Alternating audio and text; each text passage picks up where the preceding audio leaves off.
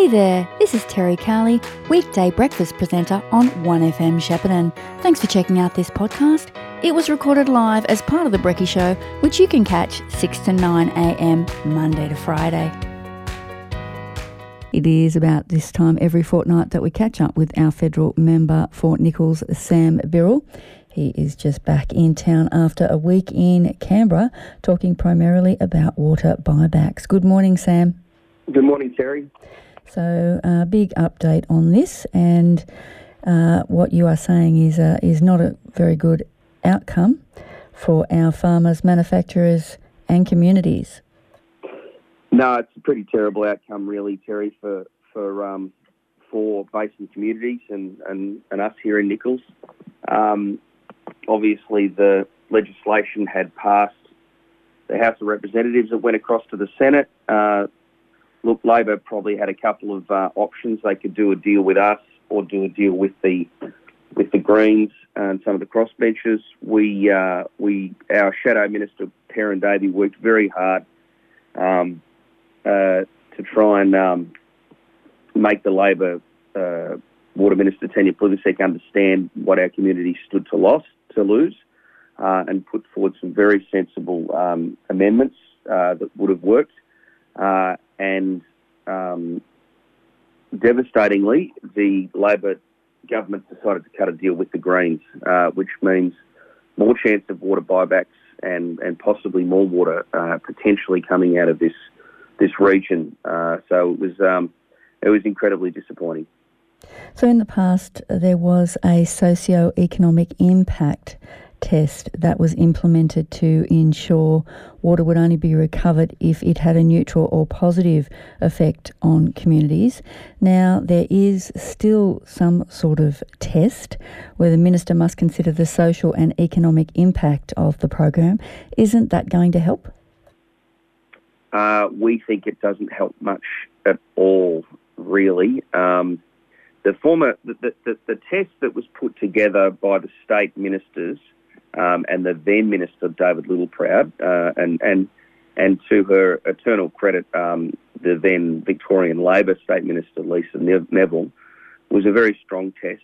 That meant that that, that further water recovery um, couldn't be taken uh, if it could be proven that there was a socio-economic, uh, negative socio-economic impact on basin communities, and there were a range of things that, that, that set out what that was. This new deal rips that out, and it just says that the minister of the day must consider.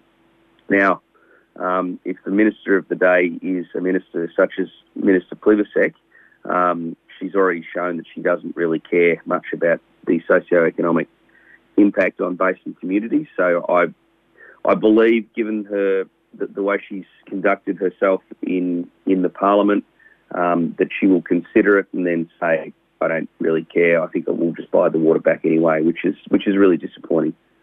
So essentially, this is an additional 450 gigalitres of water that has to go to South Australia. Well, it, it can go anywhere now. Um, it's not necessarily to South Australia. It's just 450 gigalitres that has to be that that, that, that can be taken. Um, also, um, there is an extension of time for what what were the infrastructure projects, which were going to get an extra um, 600 gigalitres uh, of water, but um, but that that's only till 2027. So, if the state governments haven't been able to complete um, those infrastructure projects by then, um, the government could buy more, more, water, more than the 450. Uh, so, look, it's it's really, um, yeah, it's probably the worst scenario I could see. Um, uh, I hope, uh, I really, I really see us us getting back in government is the only way of stopping uh, some of this. Some Conveniently, of this Sam. Uh, now, can you? Now, it is a com- complicated issue, and it's very political. Can you explain what open tender water buybacks are?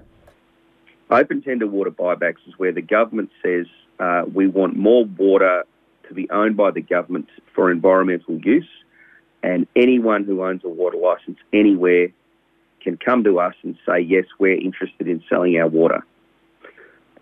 Um, so people can still say they don't want to sell it?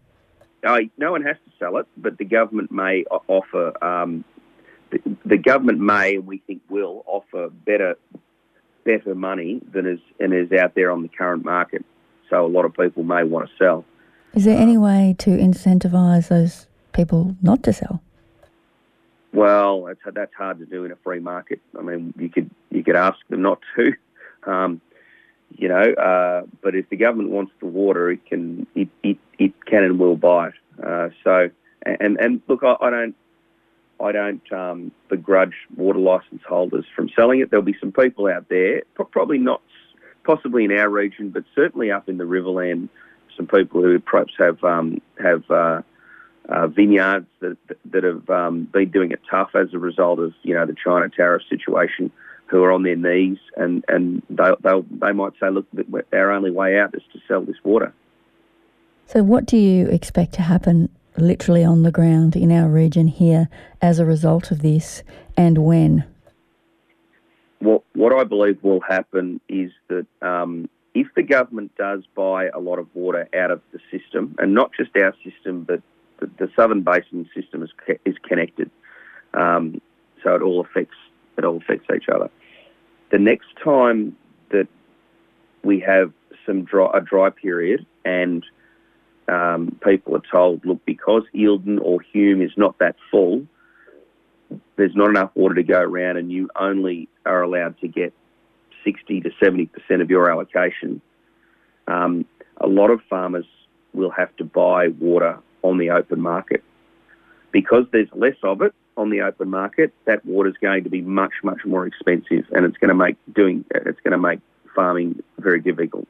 That's what I, that's what I, that will be the outcome. And consequently, driving up the price of everything yeah, for everyone. That's right. Yeah. Okay, moving on from water. You spent the week in Canberra. Was there any other issues you need to let us know about, or I believe you're going back this week as well?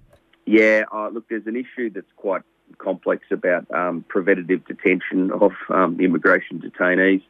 Um, the Labor government, the, the, the, ministers who are, who are in charge of immigration and home affairs are not really over their brief, I would have to say, and, and are scrambling to try and rush some legislation through uh, because some some people who've committed some pretty um, heinous crimes uh, who were in immigration detention uh, got let out into the community as a result of a High Court decision. Um, Labor government wasn't quite ready for that, so they're scrambling to try and um, put some some legislation that might be able to um, monitor those people or put them back in detention. So it looks like that's going to be. They're calling us back for one day on Thursday. I mean, this should have been dealt with weeks ago, but it wasn't. So they're calling us back at, at, at a fair bit of expense, it must be said, for one day to try and get this legislation through on Thursday. So um, I'll um, we'll be able to give people an update as to how that goes uh, later on. And then that's Parliament done for the year. That's Parliament done for the year. Um, yeah, what a year! We could probably do a summary next time we talk, and uh, and, and, we don't go back until early uh, February uh, 2024. What's on the agenda for today before you, or this week before you go, Sam? Yeah, today I'm in. Um, uh, I'm going over to Cobram to talk to the Probus Club. Uh, I'm going to talk to some businesses around Shepparton who have got some concerns uh, about um, federal government programs. Uh, I think that's mainly it. I think I'm, uh, yeah, and um, and I've got some meetings in my office with some uh, concerned constituents about various things. So it's a it's a it's a full day. Okay, well we'll let you go and get on with it, and we'll catch up with you again soon, Sam. Thanks so much, Terri. Thank you. That was our federal member for Nicholls, Sam Birrell. A spider's invading your house. Have you found whitetails in your bedroom or a redback under the toilet seat? Now is the time of year that lots of spiders hatch and baby spiders become big spiders. At Jason's Pest Control, we are here to help you get a spider free home. We only use high quality products that not only kill spiders, but also mozzies, flies, and other insects. We treat inside your roof, inside your house, and everywhere outside, including sheds, fences, clotheslines, and rubbish bins. This year, get your spider treatment done right. Call Jason's Pest Control now. 1 800 599 699. 1FM sponsor. You know the garden could do with a makeover, so what are you waiting for? Cleves Garden Supplies have got everything you need to get the job done, and they're open seven days a week. Coloured mulches, decorative pebbles, river stones, crushed rocks, sands, gravel, sleepers, topsoils, pavers, you name it, they've got it. They'll deliver small loads and big loads straight to your door. Drop in and see them at 20 Wanganui Road, Shepparton, or give them a call. 58212 111. That's 58212 111. 1FM sponsor. Oh, I'm running late again. Okay, gonna have to put the foot down. Just a few k's over. Won't hurt. Oh, no way. Morning, driver. Can I see your license, please? If you're driving, don't be tempted to speed. Chances are you will be caught. Speeding drivers can face large fines. A message from the TAC drive safely for everyone. Station sponsor. Pat and Tina's BP service station North Shepparton has been serving people living in and visiting our region for now more than 50 years. There's no other place you can still experience driveway service delivered with a smile, the old fashioned way. Supplier of BP Ultimate Fuels, they will wash your windows, check under your bonnet, and even do your tyres while you wait. Next time you're filling up, do it at Pat and Tina's BP service station, GV Highway, North Shepparton. 1FM sponsor. You've been listening to a 1FM podcast.